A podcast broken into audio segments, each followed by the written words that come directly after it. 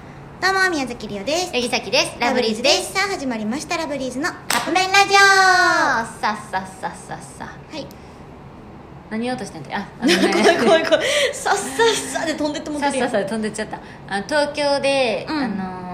アクセサリー見てた時にねアクセサリー屋さんでうんうんでその時りおちゃん言ったピアスコーナーイヤリングコーナーやからちょっと距離あったんよ、でその時になんか、うんマダムみたいなおばさん2人、うんおばさんというかおばさま、うん2人が「これ衣装にぴったりじゃない?」って言っててえで「ほんまやな」みたいなこと言ってて、うんさっき「未来のラブリーズ」って 思いちゃった っていう話だね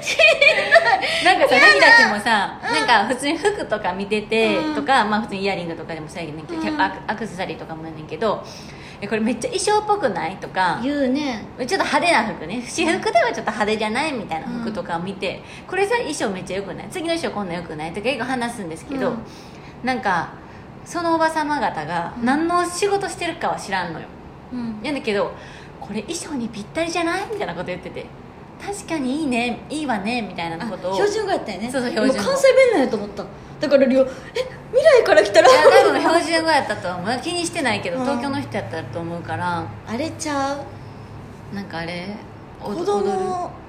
のいやダンスの衣装とかそういうのじゃなくて多分なそのニュアンスじゃないマジであのおば様方がそのおば様方がつける用のニュアンスやってなんかうまいこと話せへんけどうん誰かにじゃなくってなんか私たちっていう主体の、えだからえあえええ未来ーのおいラブくリーつズぐらいの人たち50代とかかなああ思ってるよりもあったもんね、うんマダムのおばさまがえ待って56 50代にななっても私衣装の心配して んのこれ嫌やねん けどシャキシャキシャキシャキちゃんごめんご めんな50これ代、ね